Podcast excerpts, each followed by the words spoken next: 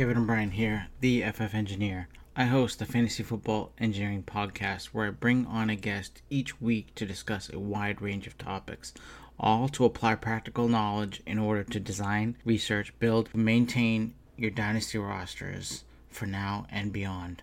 I borrow brilliance from each guest and share how I leverage many different areas of expertise to accomplish common goal of competing all year round. Subscribe to the podcast iTunes, Google Play, Stitcher, and Podbean.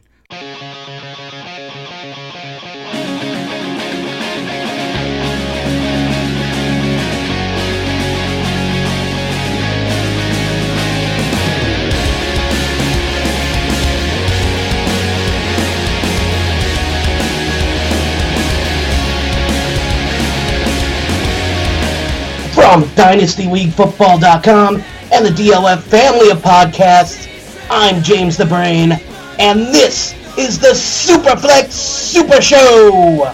That's right, ladies and gentlemen, I will be hosting this episode on my own. I am James Koutoulas. I can be found on Twitter at underscore James the Brain. My two usual co-hosts, Travis Rasmussen at Travis NFL and John Hogue at Superflex Dude are going to be missing this episode, but fret not, Superflex fans, because they will be back, barring anything unforeseen, next week for two glorious episodes. But on this one, I'm going to be flying solo. So, what we're going to do this episode, I am going to preview the games that are coming up here for week four. We got a full slate here on week four. Sans the Thursday night game, which was already played. We'll get into that a little bit. It's the Minnesota Vikings and the LA Rams absolutely tore the house down, scoring a ton of fantasy points. Guys like Kirk Cousins, Adam Thielen, even Stefon Diggs to a to a lesser extent, um, all really valuable on Minnesota. What's going on with Dalvin Cook, guys? He's not putting up the fantasy points that we were hoping for so far this year. He had a tough matchup against the Rams, though, so that's something to keep our eye on moving forward. And then on the Rams side of the ball, man, they have not played a game outside of LA in their stadium. They look great. I mean, that, that offense just clicking on all cylinders. Jared Goff looked fantastic. If you started him, you are in a comfortable lead right now, unless you played against Cooper Kupp, because, man, that was his main guy, his go to guy. Even Brandin Cooks put up some good numbers, Robert Woods also, and Todd Gurley. So uh, that offense is putting up numbers, and Thursday we saw a very exciting game. A lot of fun for fantasy owners watching some of their players, some of their big stars put up some good numbers. So that's always fun.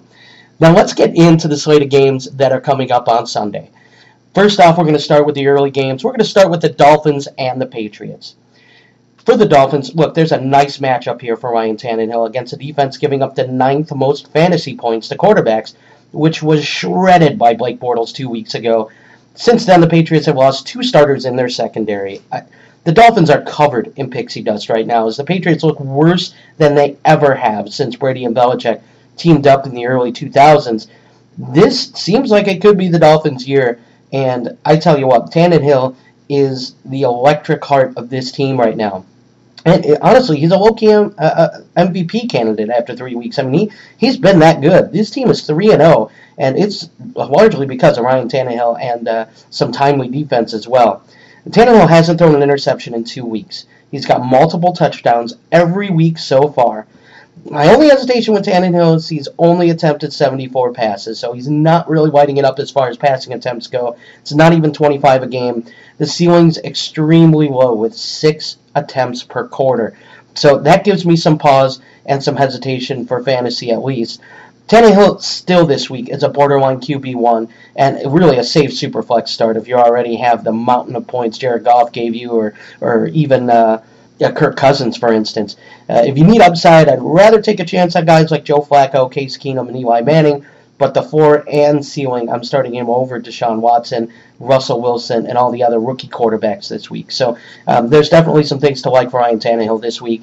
Kenny Stills is going to get a green light, and that means green light go. He's a mid-level wide receiver too against a beat-up secondary in New England. I'm starting him over guys like T.Y. Hilton, Golden Tate, um, giving yellow lights on both Kenyan Drake and Frank Gore. Look, I have a feeling Drake could find himself in RB2 territory this week, but he, he could have to work his way into a more favorable timeshare because right now Drake has 30 carries to Gore's 24. Um, it's, it's really, really almost an even split. Um, Gore has a higher yards per carry average so far this season, so uh, the split likely continues, though, uh, making them both low end flex plays. I'll take Austin Ekeler and Sony Michel over either one of those two options. And I'd rather start Antonio Callaway a flex in a PPR league. Now let's go to the New England side. Tom Brady, 367 yards passing against Jacksonville and Detroit combined. That's right, combined. And now Josh Gordon gets an emergency start before he's even made it to chapter two of the playbook because the wide receivers are so beat up and inconsistent. Now, as of this podcast, as of this recording, Josh Gordon was questionable, but is expected to play. Um, and it looks like they're going to be throwing him out there before he's probably ready. And now Brady's got to face a defense that is statistically the toughest he's faced so far. Look, they're third against quarterbacks, fifth overall, this defense. There's not much to like here for Brady. At some point, Tom is going to have to, uh, you know, find one of those vintage games, and it would be just like him to do it here in division against the Dolphins uh, at home. Um, you know, with Gronk and a whole lot of nothing as far as the rest of the pass catchers go. Uh, it, it, it's going to be interesting. It's hard to make a case for Tom Brady. Um, I, and, and I think Keenum, Eli Manning, Joe Flacco, those guys are safer starts. But I tell you what, I'd still start Brady over guys like Ryan Tannehill, even Ryan Fitzpatrick this week. But don't ask me to defend that call. Look, he's Tom Brady. You're going to have to start him. You drafted him to be a star. He's going to have to start performing like it. Uh, most of the time, you're not going to have a better option on your bench, so you pretty much have to start him. Um, so that's that's basically where we are with that. Look, Josh Gordon, he's a red white. Look, I wouldn't be surprised if the Patriots are, uh, end up committed to getting him the ball in the end zone. Uh, you know, just to put the league on blast. That's kind of what the New England way. But process-wise, if we're using the process, there's no reason to feel okay starting him. He's still learning the playbook. He's running on a bad hamstring, and he's matched up with an emerging shutdown corner in Xavier Howard. Xavier Howard is a, a, a this guy is a shutdown corner. Um, he started last year, and this year he's been just as impressive, if not even more so. So I, I don't like the matchup there. And just because you know Josh Gordon is going to be thrust into action doesn't mean he's ready to start for your fantasy team take a week. Let him have a week um, in a new team, a new atmosphere with a new quarterback and a new offense. Give him a week to kind of learn the nuances and where Brady wants him at what times. James White, however, gets the game script green light with a lot of check down passes. But Sony Michel is also interesting this week. It's more of a low end flex play. I'd give him a yellow white. Uh, the game script could easily favor Sony Michel. I mean, pretty easily. If the Patriots defense slows down the Dolphins at all, um, you know, they're, they're in front of the home crowd. New England jumps out to a decent lead. Uh, you know, I mean that that could work out really well for Sony Michel. But uh, it's it's probably looking like James White is going to be the guy that I would start over the two. James White, uh, I have as a high end running back too. I'm starting him over guys like David Johnson. I know, I know, but it, it, he DJ just hasn't performed. I'm starting him over guys like Alex Collins and Matt Breida. Uh, Sony Michel, he's a strong flex for me. I'm starting him over uh, any of the Packer backs any of the Titans backs, any of the Jets backs, and uh, the Baltimore wide receivers, and some of the Detroit wide receivers other than Golladay. Um, next, let's go to the next game. The next game we have the Houston Texans and the Indianapolis Colts. This one should be fun. Look for Deshaun Watson and the uh, the Texans. Uh, the Colts have been better than you think defensively. They're actually top ten against quarterbacks and second against wide receivers in fantasy points allowed. So when you see that stat, it gives you kind of second, kind of a, a pause there on what you want to do with guys like uh, Deshaun Watson and some of the receiving options for Houston. Um, it, the Colts are doing it by pressuring and ultimately sacking the quarterback, and here comes the worst offensive line in the league right now. Um, Watson has been on fire lately, but he'll have to do it on the run. It's not likely that you have two better starters than Watson, but Watson is just a super flex for me. He's not a top 12 quarterback. I actually would take other guys over him that have, uh, you know, probably lower, fo- uh, you know, higher floors rather. Um, guys like uh, Joe Flacco, Case Keenum, and Eli Manning. These are guys I'm going to play over Watson in this matchup. Hasn't been a good matchup. Watson has struggled a little bit, so those are guys that I would start over him. I'm giving a yellow light to guys like DeAndre Hopkins, Will Fuller, and Lamar Miller. Look, the Colts have been excellent against wide receivers, which again, you know, lower your expectation for guys like uh, Hopkins and Will Fuller, who's been great so far this season.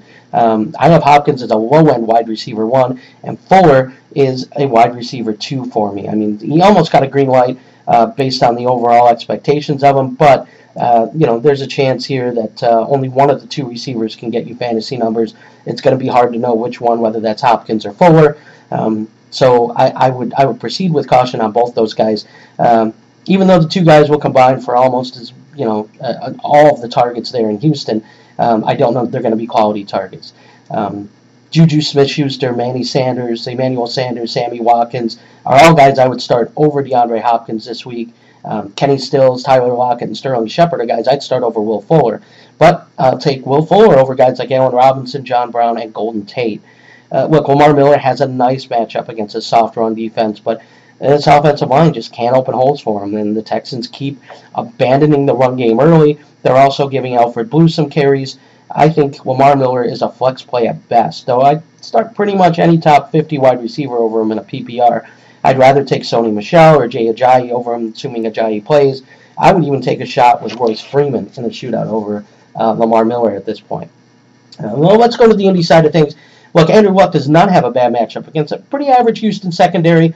The only problem is, is Luck is going to have to Nicholas Dime to fantasy production, and the reason why he's going to have to do that is because the Houston Texans can put pressure on the quarterback. This Colts offensive line is is improved from last year, but they are still nowhere to uh, near being a an elite unit. So Luck is going to have to get rid of the ball quickly. Um, he's averaging less than 10 yards per attempt already, and his long is around 25 yards look, it makes life that much easier for defense when you don't have to defend the deep ball, and it's just hard to accumulate a respectable yardage total at you know five to eight yards a pop. So besides the high upside guys I keep mentioning, now I'd also prefer guys like Mitch Trubisky and Blake Bortles over Andrew Luck this week. Um, Look, there might be enough meat on the bone, though, for a guy like T.Y. Hilton to scratch together some decent numbers. I'd say as a wide receiver, too. I'm yellow whiting him since he really needs a touchdown, in my opinion, to get those numbers. I'm okay with him as a high end flex play. Uh, I'd still start him over Will Fuller, and I'd start him over guys like Golden Tate, but I'd rather take a shot with guys like Emmanuel Sanders and Sammy Watkins.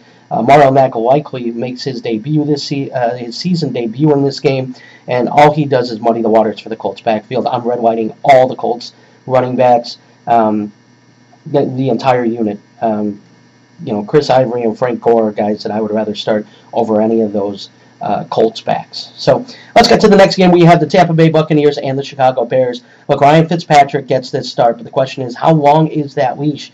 we saw some chinks in the armor against Pittsburgh. I mean, there were some passes looked like they were right to Steeler defenders early in the game. Later in the game, he tried to kind of put it together, made a push at the end to get that victory, and he looked a whole lot better. Um, but you still got to wonder. Jameis Winston is back, and now he's on the bench. How long of a leash does Ryan Fitzpatrick have? Look, the Bears have an excellent pass rush, an opportunistic secondary that is second in the league in interceptions so far this year. Uh, look, they can be beat. And these wide receivers are actually going to test them like they haven't been tested yet this season. So, not worried about Fitzpatrick's opportunity, but part that compels me to knock Fitzpatrick down a little in my rankings is the possibility that he gets pulled if the Bucks fall behind, or you know if he throws a few you know early interceptions that don't look so good. Um, you know, there's a chance now that you have a legitimate uh, number two quarterback on your bench in Jameis Winston that you've started previously um, so I, am a little hesitant here. I'm still starting him as a low end QB one. Um, for me, I, I, you know his numbers say he should be a high end QB one, but I'm starting him as a low end QB one. The matchup is tough, and Jameis Winston is back. It gives me a little bit of a pause to see how everything's going to play out there. Um, I, I, I, mean, likely you, if you have him, he's starting for you. I mean, unless you have combo of studs like, you know, Pat Mahomes and Aaron Rodgers or Brees and, uh, you know, an upside play this week like Flacco. Uh, you know, Keenum and Eli Manning um, are guys that you can consider starting over him. I don't know that I would, but you can consider that. Um, yeah, moving forward, I'm, I'm red whiting all, all the Tampa Bay backs. Well, Peyton Barber is getting all the work, even though he, he hasn't been good, and that uh, all the work hasn't hasn't been a lot. I mean, he he hasn't had a whole lot of carries, and uh, and so I, I, I just wouldn't feel comfortable starting any of Tampa Bay's running backs. Um, as far as uh, the wide receiving options, I'm starting Mike Evans. He's a wide receiver one to me. Um, I'm going to give a yellow light to Chris Godwin and to DeSean Jackson. Look, Godwin continues to emerge as a strong two, uh, as a strong number two option. Um, you know, opposite Mike Evans. And Fitz loves going deep, you know, a few times a game, which is why, you know, DeSean Jackson has some value. Chris Godwin made some errors in that Pittsburgh game, but he made up for it with some nice catches later in the game. Look, I prefer Chris Godwin's volume um, to DeSean Jackson's deep shots, uh, but they're both flex worthy. I, would start them over guys like uh, Mari Cooper, Marvin Jones, Larry Fitzgerald, um, and and you know a lot of running backs too this week. Um, I would, however, take Tyler Boyd, James White, John Brown, Kerryon Johnson over any of those guys this week, though. Um, let's go to the Bears side. You know, Trubisky just straight up hasn't looked very good so far this year. He hasn't. He hasn't lived up to some of the high expectations that we had for him coming into the year, um, and and that's been a little bit disappointing. Look, Nick Foles has a higher passer rating, and Trubisky only has two passing touchdowns so far. So, uh, look, I can't start him with a lot of confidence here, even in a nice matchup. He's a low end starter in a super flex for me, but because the matchup is so good, he is startable. Um, you know, I mean, you got two rookies starting in the secondary for Tampa Bay this game. But look, I'd rather see what Baker Mayfield can do against the Raiders. Um, I would take Ryan Tannehill and Derek Carr over Trubisky this week. I mean, there are guys that I would use over Trubisky, but if you have to use them, this is a decent matchup, and, and this might be the chance to actually get some points out of them. So um, it'll be interesting to see what Trubisky, if he can take advantage of this good matchup that he has. Look, I'll give Allen Robinson a yellow light, even though I'm not excited at all about starting him. Look, he's the 28th. This is the 28th best defense against wide receivers. Uh, I, don't see Robin as more uh, Robinson rather as more than a flex play. Look, he gets about 10 targets a game, but he's barely a top 30 wide receiver for me this week. The, the problem is, is only half those targets end up being catchable, and you know we use Robinson with about 65 yards a game. He doesn't get any touchdowns, and he's going to get Tampa Bay's best cover corner in Brent Grimes. So uh, that shouldn't scare you too much. But still, you know, when you're getting the number one cornerback and you're getting, you know, 10 targets and maybe six of them are catchable, you, you don't really have a whole lot of opportunity to put up big numbers if you're a guy like Allen Robinson, whose, uh, you know, yards after catch or yards per catch is not going to be elite.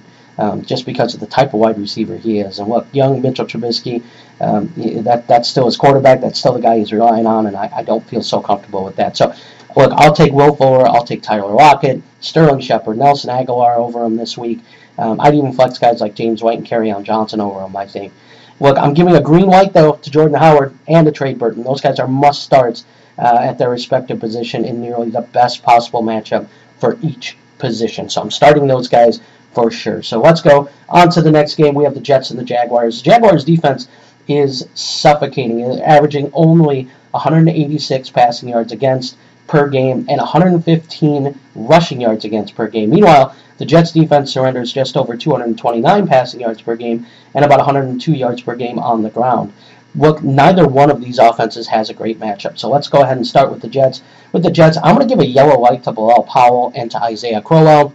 Look, I don't really like the matchup for anybody on the Jets, to be totally honest with you. But if somebody is going to score, I would say it's probably either Bilal Powell or Isaiah Crowell. And if history shows us anything, at least so far in the first three weeks, it'll probably be Crowell. They like the Jets like using Isaiah Crowell on the other goal line. It seems like he's the guy that gets those goal line carries more than Powell does. So I would say I, I, would probably start Crowell a little bit over Powell, even though Powell seems to get the majority of the carries. I don't think yardage is going to get it uh, get it done for you in this game if you're starting either one of these options. I think you have to bank on a touchdown. And again, if the Jets are going to score a touchdown against the Jags, I think it's going to be on the ground. I'm giving a red light to Sam Darnold, Quincy Enunwa, Terrelle Pryor, any passing option that's on the Jets. This Jaguars defense has been as good as advertised. Last week they were at their best.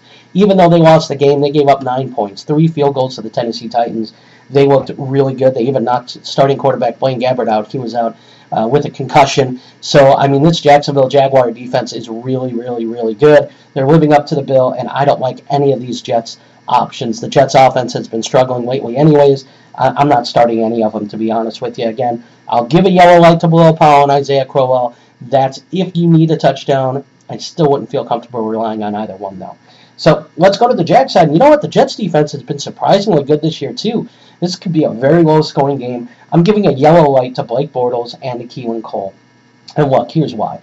I think Keelan Cole is the number one option for Blake Bortles. I think this week it finally kind of gets established that he's the number one option. Look, uh, I'll be honest with you. Uh, you know, the, the main concern that I have uh, with some of these guys like Donte Moncrief is, boy, he's just not holding on to the ball. Not only does he have a few drops, but he also is fumbling and had a, had a very costly fumble in that last game. I think Keelan Cole's the guy that uh, they're they're slowly learning uh, is the guy that uh, that they can trust. That wasn't what I thought would would be the case coming into the season, but it looks like that is the case moving forward. So I'm going to give a yellow light to Blake Bortles. Look, uh, the Jets do allow 229 passing yards per game. We don't know right now. Leonard Fournette is a game time decision. We're not sure if he's going to play or not. Even if he does, he's not going to be 100%. This rushing defense for the Jets has been pretty decent. Uh, like we said, they're giving up uh, only 102 yards per game on the ground. That's better than Jacksonville's 115 yards per game on the ground, and both of them are pretty good. So um, so I, I, with that being said, I think uh, if Jacksonville's going to move the ball and the Jets, they're going to have to do it through the air for the most part. I think that that uh, has Bortles putting up some decent numbers and Keelan Cole as well. I don't love either option, but uh, if you have to start either one, I would I would start those two.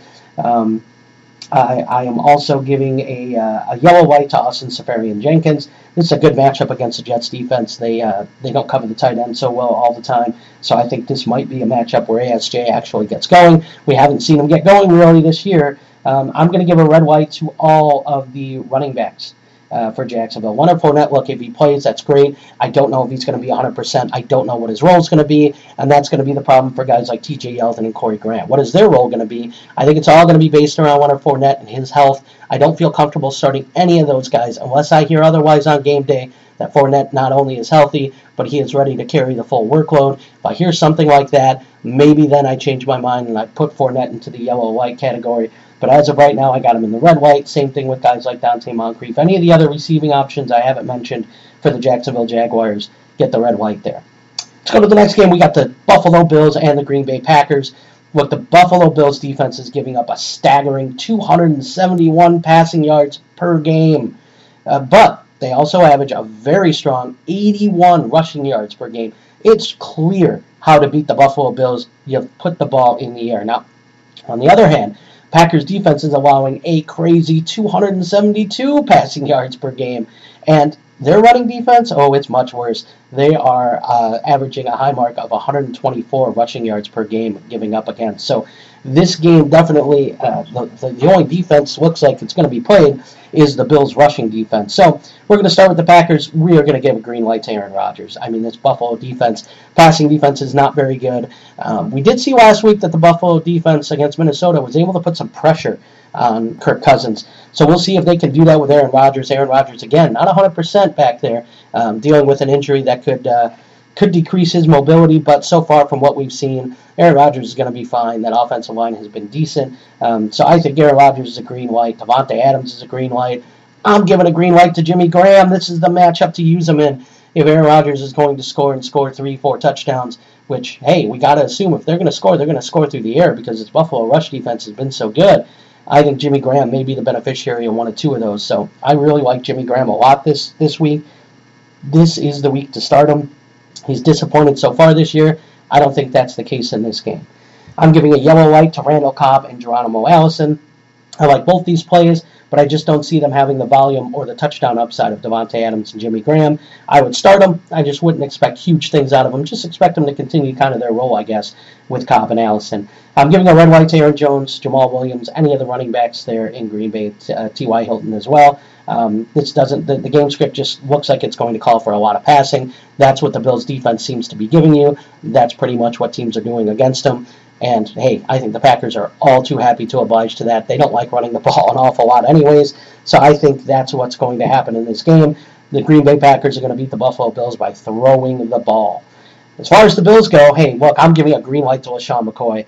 He made it very clear that he is starting. He is ready to be out there. He is going to get a full workload. I'm giving him the green light. This Green Bay rushing defense has been terrible. If you're the Buffalo Bills, the only way to kind of keep this close, in my opinion, is to keep that Packer offense off the field. The way you do that is by sustaining drives, running the clock. I think LeSean McCoy gets a, uh, a, a sees a really good workload here and uh, ends up with some some quality numbers. I'm giving a yellow light to guys like Josh Allen, Kelvin Benjamin, Zay Jones, and Andre Holmes. The reason why I'm doing that is look, even I'm sorry, even Charles Clay, if he plays, he is questionable and uh, more of a game time decision than LeSean McCoy is. But if, if he plays, he's getting the yellow light as well. And the reason being is this Packers defense has been terrible. They haven't been able to stop anyone. They haven't been able to stop anyone on the ground or through the air. Josh Allen is, isn't a guy that I'm starting over a ton of guys, but I tell you what, in the Superflex League, maybe towards the bottom, maybe if I don't have a better option, I'm considering a guy like Josh Allen just because the Packers defense is so bad. And if the Packers do get up a lot, the Bills may have to abandon the running game. And then, you know, you see guys like Josh Allen Kelvin Benjamin, Zay Jones, Andre Holmes, the guy who's been catching touchdowns there. Um, I, I could see those guys having some increased value just because I could see the attempts going up. Um, that doesn't mean that that hurts LeSean McCoy. He's a good pass catching back, and he'll stay in there on pass catching down. So, um, but that that would be how I would proceed with the Bills and Packers game. So let's go to the Detroit and Dallas games. We have the Detroit Lions and the Dallas Cowboys. Look, Detroit's defense is surrendering 179 yards per game through the air, which so far this season is, is really good. And they are giving up a whopping 149 rushing yards per game, though. Their rushing defense has been terrible. The game script has pretty much been run, run, run against the Detroit Lions, and that's how you beat them. So, um, when we look at the Dallas defense, the Cowboys defense giving up 210 passing yards per game and a modest 98 uh, rushing yards per game on the ground. This defense has actually been surprisingly pretty good. Uh, I think everybody thought that they were capable of it, but uh, they they have they've lived up to that. They, you know, this Dallas defense has been pretty good, keeping them in games while that offense has really struggled. So let's start with the Detroit side. I'm giving a green light to Matthew Stafford, to Kenny Golladay. Um, those two guys in the passing game, I'm giving a green light to, and really the reason being is because the Cowboys' rush defense is so good, you almost have to throw the ball if you're going to move the ball against the Dallas Cowboys, and that's something that the uh, Detroit Lions will oblige all too much. So Matthew Stafford and his number one wide receiver, Kenny Golladay, at least it appears to be through three weeks, this appears to be the guy that he's targeting more than anyone. I think these are the guys that I have the highest upside to. I also see Kenny Golladay as being the biggest red zone threat of any of the receivers there in Detroit. So I like his chances of scoring a touchdown as well. Matthew Stafford always seems to put up numbers. I think he's going to do so again in a good matchup. He's on the road in Dallas, though, um, so I could see them having to pass the ball a lot just because I could see the running game not getting going. However, I'm going to give a yellow light to Golden Tate, Marvin Jones, and uh, on Johnson. And the reason why I'm doing that is well, on Johnson looked the part last week. He looked great playing in New England. Um, and and that's just it. I think Detroit is going to give him the ball a whole lot more. I think on Johnson gets an opportunity to run away with this job. This Dallas rush defense has been pretty good, but this on Johnson looked really good too. So someone's got to give here. I'm not too sure which. I, I think on Johnson I'm starting as probably a mid to low end wide uh, running back two here. Um, I, am giving him a, a, start over a flex flex play because I think that he can put up some good numbers. I also think he probably ends up with a touchdown here as long as he doesn't get vultured by LeGarrette, Gary Blount. Um, as far as the other yellow light goes, uh, Golden Tate, Marvin Jones. Uh, I, all three of these wide receivers have been valuable so far. All three of them have been fantasy relevant. I think that that can continue, but one of these weeks someone's going to fall off, and I just don't know who it's going to be. I have more confidence that it will not be Kenny Golladay than I do these other two. Golden Tate sees a lot of short passes. He ends up making a lot of yards after the catch. I don't know that that's always a sustainable uh, model for putting up positive fantasy points. We'll see if this is the game that catches up with him. And then you got Marvin Jones, who doesn't see the targets that the other two do. Um, he really relies on a, a, a huge uh, yards per catch. And I'm not too sure if this is the game that that catches up with them. If they don't connect on one or two of those passes that they normally connect on with him and Stafford, um, it could be a long game for Marvin Jones. So I'm giving them a yellow light. I think they have a decent matchup. However, I would proceed with caution on those guys. I'm giving a red light to Detroit's tight ends. I'm giving a red light to like Garrett, Gary Blount. Um, you know, giving them them the red light. Look, Kerryon Johnson looks so good. Well, Garrett Blount's got to be on his way out. I, I, that's really the way I see it here. Um, and I think this is the, the, the, game script and the game flow and everything that's working against him. Um, I'm going to give him a red light. Um, one more yellow light I'm going to give is to Theo Riddick. Um, Detroit's going to have to pass the ball. Theo Riddick's good at catching the ball out of the backfield. If you're in a PPR format, I could see him getting four or five receptions for, you know, 30, 35, 40 yards and being at least flex worthy. So I would give him a yellow light. Far as the Dallas side goes, I am my start of the week is on the Dallas Cowboys. I'm giving the green light to Ezekiel Elliott. Look, this Detroit run defense is is is horrid. It's really really bad, and I am starting any running back that's going against it for the time being, especially one as talented as Ezekiel Elliott. Now, even though Dallas's offense has struggled, Zeke Elliott's numbers have not. He's actually been really good so far to start the year. I don't think that that changes here. I think he has a plus matchup Um, he's at home against a Detroit running defense that is terrible. So I really like Zeke a lot. I think the Dallas Cowboys are going to rely on him early and often, not only in the running game, but also with the short passing game as well. Giving a yellow light to guys like Dak Prescott and Tavon Austin. And look, it's hard to rely, and, and I'm sorry, and Cole Beasley. Look, it's hard to rely on any other options outside of those guys. I mean, Zeke, uh, Prescott, Tavon Austin, and Cole Beasley have been the only guys that you can even rely on a little bit. Cole Beasley's leading the team in receiving, and he's averaging less than 45 receiving yards a game. I mean, that's how scary that is. But he's leading the team in receiving, so I, if they're going to get a touchdown through the air, you got to think Cole Beasley might be a guy that uh, that gets that touchdown. Tavon Austin's another guy. He's been he, he's had a few big plays really, and that's been rushing, receiving, that sort of thing. Can he continue that? I don't know, but I'm giving him a yellow light only because right now this Dallas offense is struggling. Outside of Zeke, if there's anybody else that's going to be uh, have have a, at least a high ceiling, it's going to be Tavon Austin. So I'm going to put him in there. And as far as Dak Prescott goes, look, eventually he has got to get better, or he's going to find himself sitting on the bench. You got to think, right? I mean how long did the Dallas Cowboys have to just keep throwing him out there if he's going to keep putting up trash numbers? I, I can't think it's going to happen too often um, outside of this game. So I, I think that he's going to have to step up his game. I think this game you start seeing some strides for Dak Prescott. I don't think you're going to see 300 passing yards right away and you know four touchdowns, but I do think that you'll start seeing some strides. He'll hit that 200 mark at least. Um, you know, he'll have a higher completion percentage and he'll take care of the ball, which really needs to be done there with Dallas's defense playing the way they are. Next matchup we're going to go to is the Eagles and the Titans. The Eagles enter this one giving up a pedestrian 272 passing yards per game, not very good, and a solid run defense though, allowing only 62 rushing yards per game. The game script's pretty easy. Hey, if you're going to beat the Eagles, you're going to do it through the air. Now, let's go to the Tennessee defense. They come into this one sporting a passing defense allowing 232 passing yards per game, not terrible, and a below average 118 rushing yards per game. So, it looks like the way to beat the uh, the, the Tennessee Titans is on the ground.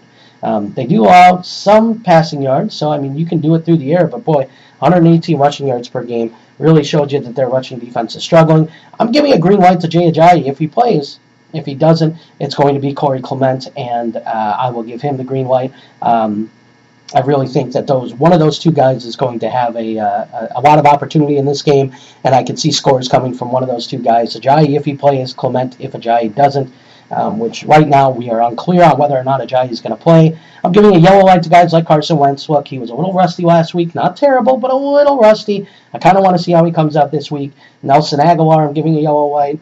Um, and, and, and really, a lot of this is because of Alshon Jeffery. We don't know if he's going to play or not again. He's another game time decision. Um, if he plays, I'm giving him the yellow light. Zach Ertz yellow light. Wendell Smallwood a yellow light if Ajayi does not play.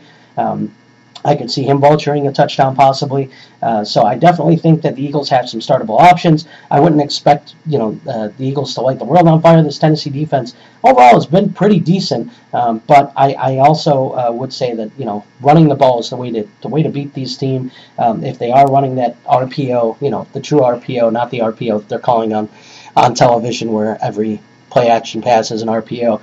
But the, but the true RPO, if they're running that true RPO, I think that only helps the running game as well. Um, I could see guys like Ajayi or Corey Clement, depending on who's starting and who's playing, um, really doing well. Um, as far as the Tennessee Titans go, look, I am giving a yellow light to Dion Lewis. Um, he's the only player I am giving a yellow light to. I'm giving no one a green light in the Tennessee Titans. Uh, and really, the only reason why I'm giving a yellow light to Dion Lewis is because he is so good at catching the ball out of the backfield. I feel like that 272 passing yards per game the Eagles are giving up.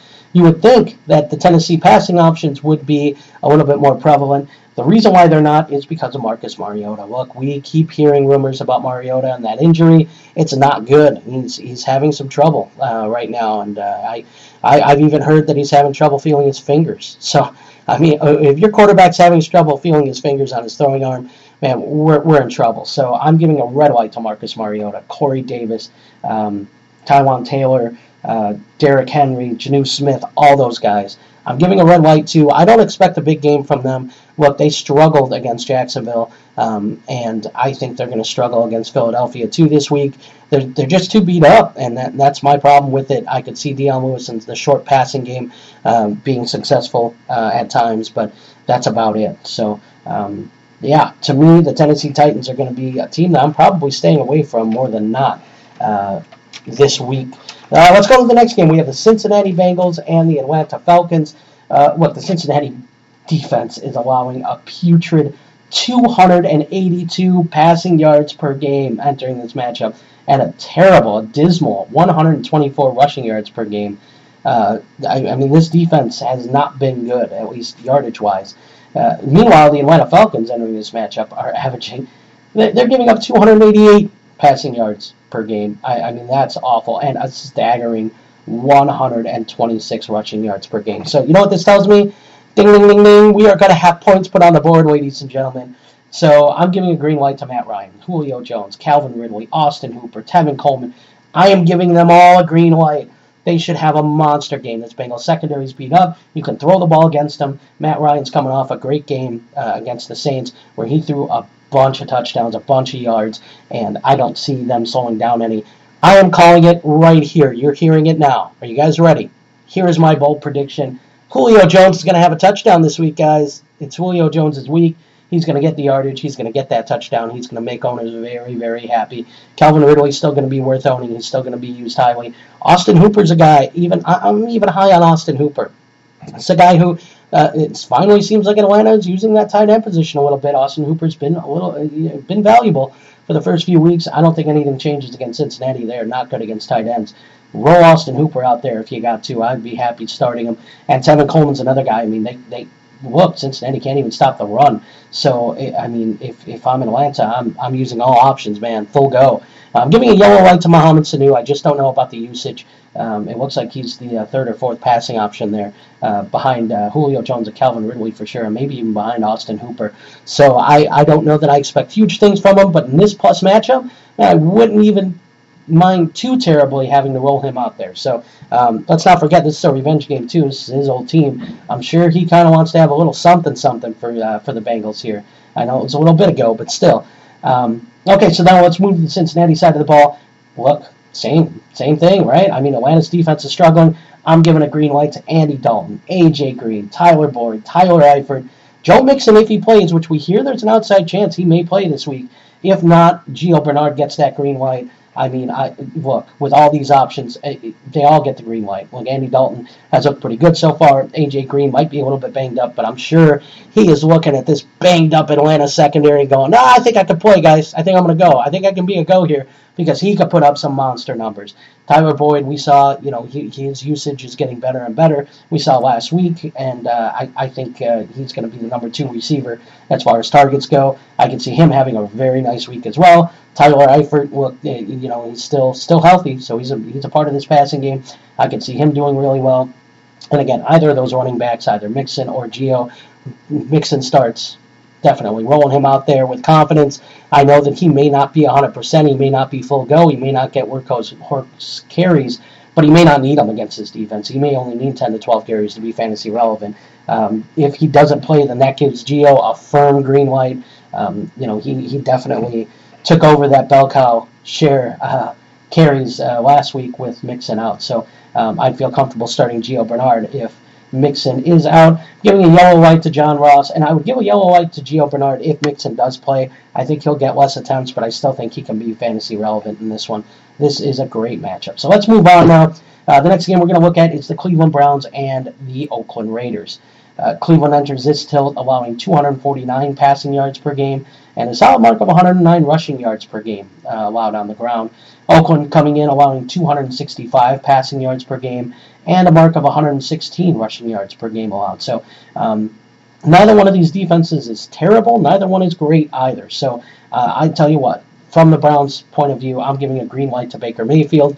The Oakland Raiders are going to have very little bit of tape on him. They can try to do what they want with exotic blitzes, but let's be honest, the Oakland Raiders are struggling, struggling big time to get pressure on the quarterback to do anything defensively, and it's it's evident because you know they're under a microscope with the Khalil Mack trade, and they have not uh, they have not been good. So I don't know if that changes here. So I'm giving a green light to Baker Mayfield. I think if you have him, um, he, he's a QB two option for sure. I, I, I think I have my QB 18 this week, so firmly in that QB two discussion. Uh, Jarvis Landry is another guy who I'm giving a green light to. It looks like Baker Mayfield is putting the ball where it needs to be, and Jarvis Landry has sure hands. He's running good routes. He, can catch the ball really well. And Carlos Hyde, I'm giving a green light to. Look, he he's still healthy. He's running the ball well. This Oakland rushing defense, allowing 116 rushing yards per game, um, isn't isn't great. I think uh, Carlos Hyde can be still uh, heavily involved in this uh, in this game and in this game plan.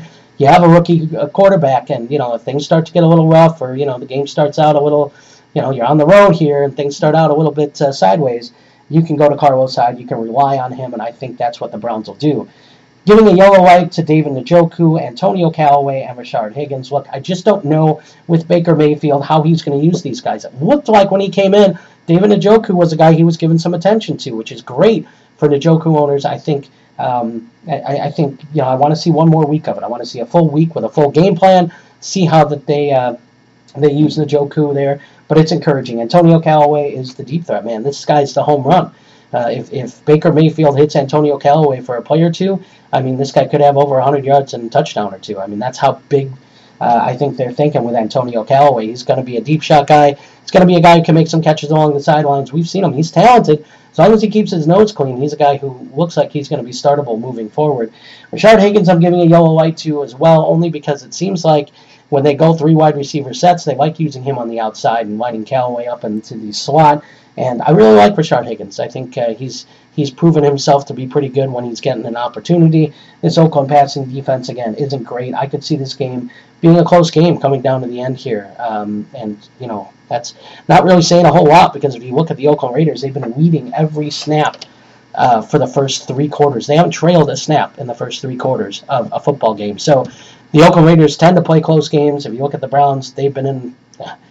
They had a tie week one. They lost to the Saints by three in week two, and uh, you know they they barely beat the Jets by four in week three. So uh, both these teams play a lot of close games. I can see this game being close, and so I could see um, I could see some relevance coming from both backs too. So let's go to the Oakland Raiders. I give a green light to Derek Carr. I give a green light to Jared Cook, and I give a green light to Marshawn Lynch. And look, the uh, the Browns defense hasn't been great against tight ends. I think Jared Cook has been fantastic this year. I can see that continuing, and I think Derek Carr is going to be a guy who can uh, spread the ball around. I think Jared Cook's going to be his main beneficiary, though, and so I can see both those guys putting up some good numbers. Marshawn Lynch, with the running defense for the Browns shows that they've been pretty decent. However, uh, at home, I could see Marshawn Lynch vulturing some touchdowns here. So if the, the Oakland Raiders are going to score, and I think they will, they'll score, uh, you know, in, in, my opinion, I think they'll score between 17 to 21 points. Uh, Marshawn Lynch may be the main beneficiary as far as touchdowns go. So I'm starting him, giving a yellow light to Jordy Nelson, um, and I'm giving a yellow light to uh, Amari Cooper. Look, man, Amari Cooper has not been good. If you look at the tape, you see uh, some some really concerning things. Not only is he not blocking in the run game, he's quitting on some routes. Um, he, he just he doesn't look like he's fully invested in this team the way he needs to be. And I think Jon Gruden's going to see stuff like that, and I think that's why you see guys like Jordy Nelson getting opportunity that Amari Cooper isn't. Um, so I'm a little worried about him. Not worried about the talent. I'm worried about the situation and kind of his attitude moving forward here. Um, and Jordy Nelson to me is a, is look, I, the, the cornerbacks for the Cleveland Browns have been pretty good, uh, especially Ward. And I'm not too sure. It, I don't think Ward's going to shadow. Um, I think he's just going to play a side of the field. So I think Nelson and Cooper are going to kind of get him a little bit in each each matchup. So uh, I, I I don't know. I, I don't love either one of those guys putting up big numbers. I think there's a pretty uh, low floor or uh, pretty low floor for those guys. So that's what scares me a little bit with that. Let's move on to the next game. We got the Seattle Seahawks and the Arizona Cardinals. The Seahawks are averaging 232 passing yards per game against entering week four, uh, and a poor rush defense, allowing 133 rushing yards per game so far this season. Um, so it seems like the uh, the way to beat the Seattle Seahawks so far is by rushing the ball. Uh, Arizona, they're allowing an abysmal 276 passing yards per game, which you wouldn't expect with a guy like Patrick Peterson back there. Um, and they don't have a very good rush defense. They're allowing 131 rushing yards per game this season as well. So, given that information, look, as far as Seattle goes, I'm giving a green light to Russell Wilson. I'm giving a green light to Chris Carson. Look, Russell Wilson can make plays with his feet. Chris Carson is going to be the primary back there. I know that he's questionable going into this, but all we keep hearing is it's more precautionary after he got 32 carries the week before. I could see him getting 20 to 25 carries again this week and being uh, really good against a, an Arizona rushing defense that is not good. Seattle finally came to their senses and they fed Chris Carson the ball. They ignored Rashad Penny, and look what happened. They got a win. I, I would, gee, I wonder why. Maybe those two things are related. So, you know, committing to the run, uh, committing to Chris Carson, I think was a good thing. I think that's a thing that Seattle sees now, and I think that'll be the uh, the game plan moving forward. Giving a yellow light to Doug Baldwin. It looks like Doug Baldwin's going to play. That's what we're hearing. I don't know if he's going to play, but if he does, I'm giving him a yellow light. I don't know how limited he's going to be. Um, and that really is why I'm giving Tyler Lockett a yellow light as well. I'm not too sure what the roles are going to be for these guys if Doug Baldwin does play. Um, and so I'm a little scared starting either one. I'm giving them both a yellow light. Hey, they're both startable, but just proceed with caution. And then I'm giving Rashad Penny a yellow light as well. Um, I, I, as far as the tight ends go, Will Dissly, Nick Vannett, I'm giving them a red light. I, I don't know which one of those guys is going to be usable from week in and week out. Um, Nick Vannett starting to take on a larger role, but Will Dissly to begin the year was the guy who they were going to, especially in the red zone. I don't I don't want any part of it, um, so I'm not going to start either of those tight ends. Um, so that's how I would approach Seattle. And then let's go to Arizona. I'm going to give a green light to Larry Fitzgerald and a green light to David Johnson. And look, the reason why I'm giving a green light to Larry Fitzgerald is because, and, and reports early are he and Rosen are, are hooking up very nice. So um, I'm, I'm going to believe those reports. I'm going to say that, hey, look, this young quarterback is going to rely on his veteran wide receiver, Larry Fitzgerald, his future Hall of Fame wide receiver, Larry Fitzgerald. I mean, I, I, I think this is this is kind of a no-brainer. That's where you go if you're if you're Rosen and you're in trouble or you're looking to make a play, you go to Larry Fitzgerald. Um, but the secondary option there is David Johnson. Um, the Seattle rushing defense we discussed is not very good. David Johnson can finally have a game this game if they're going to feed him and they're going to be respectable in the passing game. Make Seattle at least play the passing lanes so that way that opens up something for DJ. I think they will because I really like Josh Rosen. I, I don't think that's a surprise to anybody. Um, I think he's going to come in and make plays and make that passing game respectable. So uh, I'm saying DJ's a green light. We've been waiting for David Johnson to have that big game. This is the game, in my opinion. He's going to have a nice game. Start him. Um, giving a yellow light to Josh Rosen again, a guy who I like a little bit. Seattle's defense can be tough. Pete Carroll and them, they, they can game plan playing against a rookie quarterback. But I like the fact Josh Rosen's first NFL start is going to be at home. I think that gives him a little bit of comfort. Um, so I'm giving him a yellow light. Same thing with Christian Kirk. Look, these guys have worked together. Um, you know, with the second team in the uh, the preseason, they were working together, um, and they have some chemistry there. So I'm going to give him a yellow light as well. Same thing with. Uh, with Chad Williams. He's a guy who's been starting. He hasn't seen a lot of targets, but I, I, I we don't know what Rosen's going to do when he's in there. That's different than what Bradford did. We don't know who's going to get those targets, who's going to get those shares. I'm assuming Fitzgerald's going to get most of the targets, but uh, outside of that, I don't know how those things are divvied up, and uh, so that's going to uh, uh get me uh, the the same. I'm giving the same yellow light to Ricky Seals Jones as well. Um, this is a guy who was heavily targeted by Sam Bradford. I don't know that that's the case with uh, with Rosen coming in. Um, I want to see it first. I'll give him a yellow light. I'll start him if I have to, but I'm not feeling great. I'm not not um, looking for huge things out of Ricky Seals Jones this week, just because I want to see how the target share is divided. Um, so let's go on to the next game. We got the New Orleans Saints and the New York Giants. Look, the Saints entered this affair sporting a terrible pass defense. They're allowing 346 passing yards per game. That's right, 346 passing yards per game. Woo. And a, a rush defense giving up only 84 rushing yards per game. So uh, the game script's pretty simple, guys. If you're playing the New Orleans Saints, throw, throw, throw, throw, throw. The Giants, meanwhile, they're averaging 240 passing yards uh, per game against and 111 rushing yards per game against. So Giants defense hasn't been terrible, while the Saints defense has been awful. But look, if, if if you're looking at the New Orleans Saints, it's really easy. You're giving a green light to Drew Brees. You're giving a green light to Michael Thomas. You're giving a green light to Alvin Kamara. Those guys, you're never benching. I, I don't care who they're playing. You're never benching them. They can be playing the Jacksonville Jaguars, and I'm playing those guys no matter what because they just get such a high volume of that offense. Drew Brees is throwing the ball an awful lot, and when he is, he's targeting Michael Thomas and Alvin Kamara more than anybody else, and it's not close. I'm giving a yellow light to guys like Ted Ginn Jr., uh, Cameron Meredith, Ben Watson, other options in that passing game. I'm giving a yellow light to. Look, I would proceed because the Saints' passing offense has been so good, but I wouldn't be expecting huge things. I mean, the, the main target hogs are Michael Thomas and Alvin Kamara. Guys like Ted Ginn, Cameron Meredith, and Ben Watson normally are touchdown reliant. They got to get that touchdown. Ted Ginn might be uh, the only uh, caveat there: if he gets a deep pass, you know, or two, um, and doesn't end up with a touchdown, he could still get some yardage to make him useful. But uh, I, I don't know that without a touchdown, I'm feeling very good about starting any of those guys. So.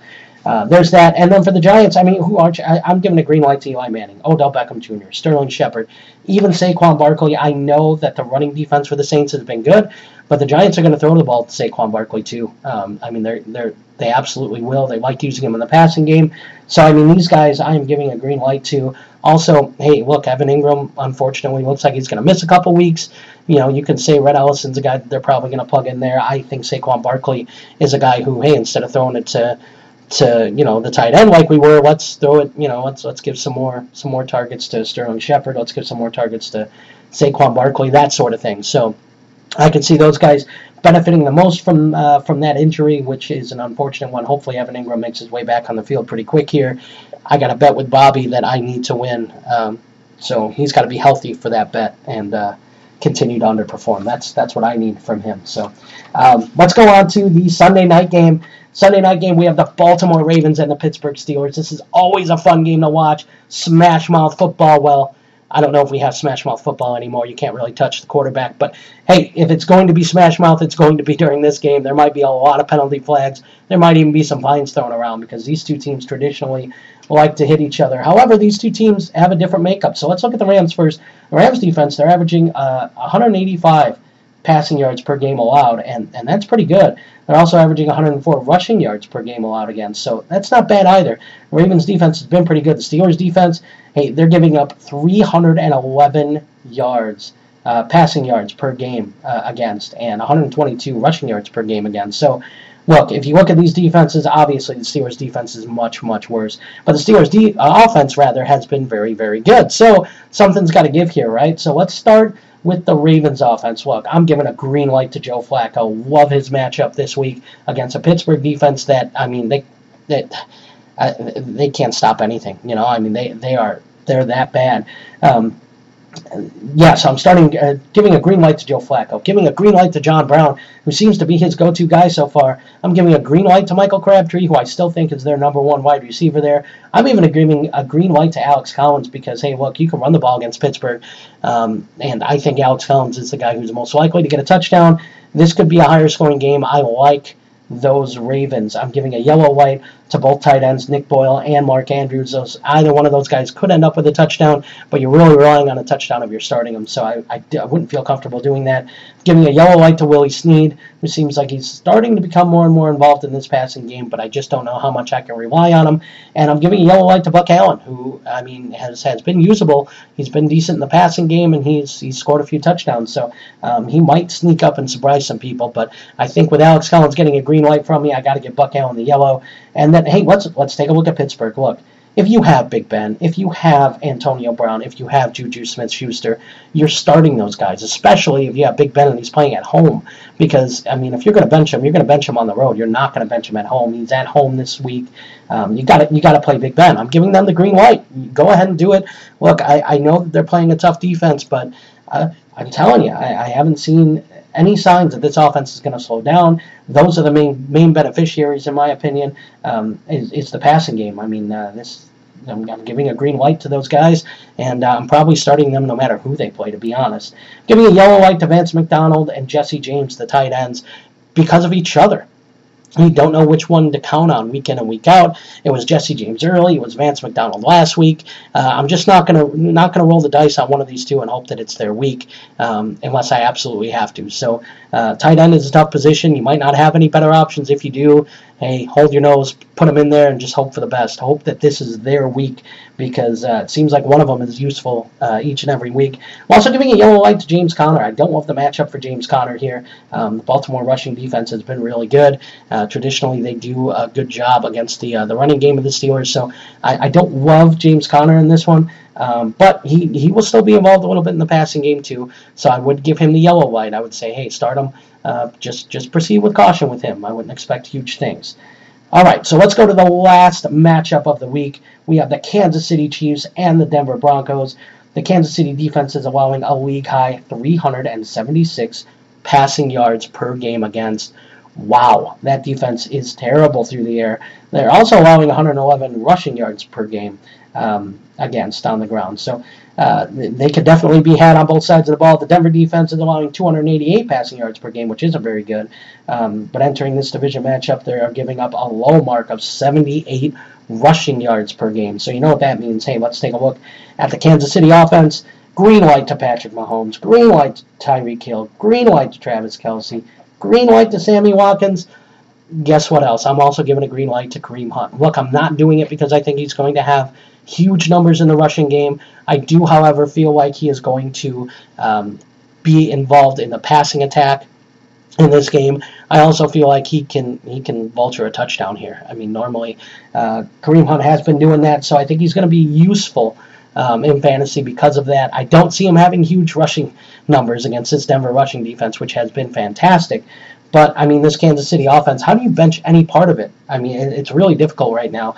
They're putting up numbers. Uh, even even Kareem Hunt, who yardage wise isn't putting up great numbers, he's still fantasy useful because of the, some of the touchdowns he scored. I'm giving a yellow light to Chris Conley. This is a guy who I could see scoring too, but I just don't know. With all those green lights that I'm giving out, how many balls can go around? Patrick Mahomes has been great. This defense is a lot better than a lot of the defenses he's played, though. So we'll see kind of how, how, this one goes. But I, I don't understand how you can not give a green light and start with uh, with optimism any of those Kansas City options till you see otherwise. As far as the Denver offense goes, hey, I'm giving a green light to Case Keenum. Um, I, I, I, love him this matchup. The Chiefs' passing defense is terrible. Uh, if the game script goes the way it should, they should be passing a lot, which means guys like Emmanuel Sanders and Demaryius Thomas, who I'm also giving a green light to, should benefit uh, big time from that game script. So I could see both those guys putting up some big numbers. I'm also giving a green light to the number one running back in the Denver. That's right, Philip Lindsay is getting the green light. I said number one running back. Philip Lindsay's the guy. Look, he, he's especially involved in the passing game. If this game script goes to where Denver's playing from behind, or even if they're not playing from behind, even if they just have to keep putting up points because the Chiefs' offense is that good, Philip Lindsay's going to be the guy that's involved. They're going to be throwing the ball a lot, and I think that's the guy who's going to see most of the, the time on the field. I'm giving a yellow light to guys like Jeff Heuerman, who it looks like is going to be getting the start because of uh, the unfortunate injury to Jake Butt, going to be keeping him out for the rest of the year.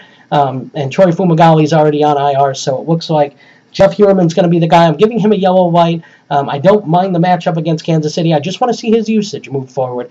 Um, I know that Denver is high on him as a receiving tight end, but I just kind of want to see how they use him going forward. And um, lastly, I'm going to give a yellow light to Royce Freeman.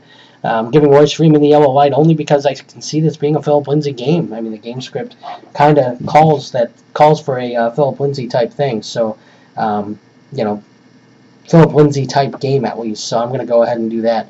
Uh, roll with him over Royce Freeman. So that'll do it for Week Four's matchups. I hope that I broke those down decent enough for everyone. I'm, I'm no Travis the Beard. I'm no John the Crucified, but uh, I, I was able to get my two cents on there, so hopefully that helped out. Everyone, please subscribe to the podcast if you can. Um, that would be great. Wherever you listen, subscribe to the podcast. Rate and review if you're on iTunes. Those rate and reviews help us big time. They help us uh, kind of, uh, you know, expand our coverage and know what we should and should not be doing as far as bringing you the content. That always helps us out a ton. You can also subscribe to us uh, via the DLF family of podcasts. You can go on DLF.com and do that as well. Also, send us your trades on Twitter at Superflex Show is where you can find us. Send us those trades. We may rate and review those. We'll retweet those too. And uh, oftentimes we will have shows where we will review trades and we may have your trade featured on the show. where we go over it. Uh, we'd like to give a thank you to Heart and Soul Radio for their use of the song The Addiction. And as always, everyone, stay sexy and super flexy.